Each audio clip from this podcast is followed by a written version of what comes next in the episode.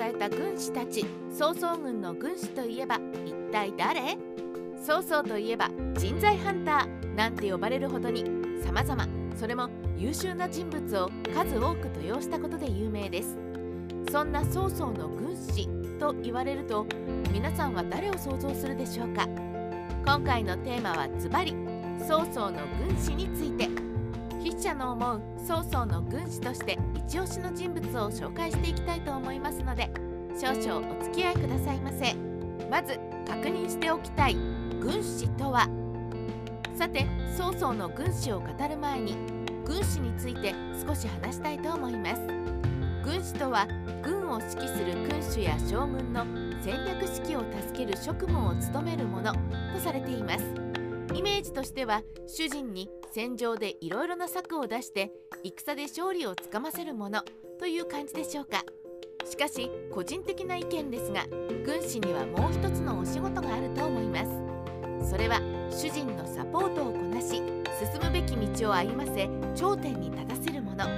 これもまた軍師の仕事であると考えます。戦以外でも戦いはいくらでもある乱世。その中で曹操を覇者に押し上げた人物こそ曹操の軍師と言えるのではないでしょうか。そしてこれらの要素を踏まえて考えると筆者は2人の人物が思い浮かびます。曹操の軍師といえば各家まず前者として挙げたい人物は各家対袁紹対劉備対孫作いろいろな場面で各家は曹操に検索を行っています。特に袁紹との戦い付近は彼の最大の活躍ともいえる場面であり後継者たちの戦いからその後の北方平定まで大きく貢献しました。しかしこの活躍が最大と言えるのは各家が創生してしまったからというのもあるでしょう。各家はこの後に病没。各家を重用していた曹操は深く悲しんだと言います。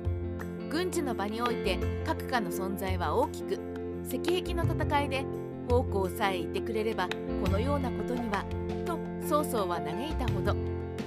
各家は曹操の軍師の中でも軍を抜いた存在だったのでしょうね。曹操のもう一人の腹心純育そしてもう一人名前を挙げたいのが純育です。三国志演義でこそ曹操の懐刀としていろいろな画策を行う純育ですが聖史三国志において純育はそんなに戦術戦略的検索を書くかのように行っていません。純育の役目というのは主に曹操たちの軍が動いた時の留守番であり後方支援そして何よりも後方から事態を把握して曹操にアドバイスを送るのが純育でした。純育の活躍といえば助手攻めの際に呂布から三条を防衛した働きのみならず関東の戦いで弱気になった曹操を手紙で励ましてアドバイスし関東の戦いの勝利を陰ながら支えた存在となりました。曹操からしても安心して後ろを任せられる存在であったのでしょう。軍師としてやるべきこと各家順育ともに曹操の軍師として名前を挙げましたが彼らには共通点があります。というのも彼らは曹操を育て上げた人国ができてから補佐したのではなくまだまだ曹操が力を持っていなかった時に補佐し王としてのし上げた人物だからこそ曹操の軍師と言える人物たちだと思います。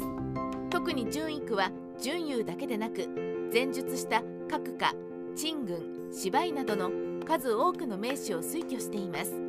天下に名前を挙げられるだけの人材を曹操に用意した順育は筆者は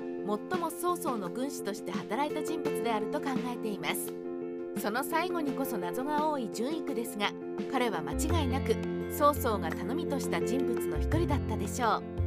三国志ライター千の独り言。今回は曹操の軍師というテーマでいろいろなことを述べさせていただきました。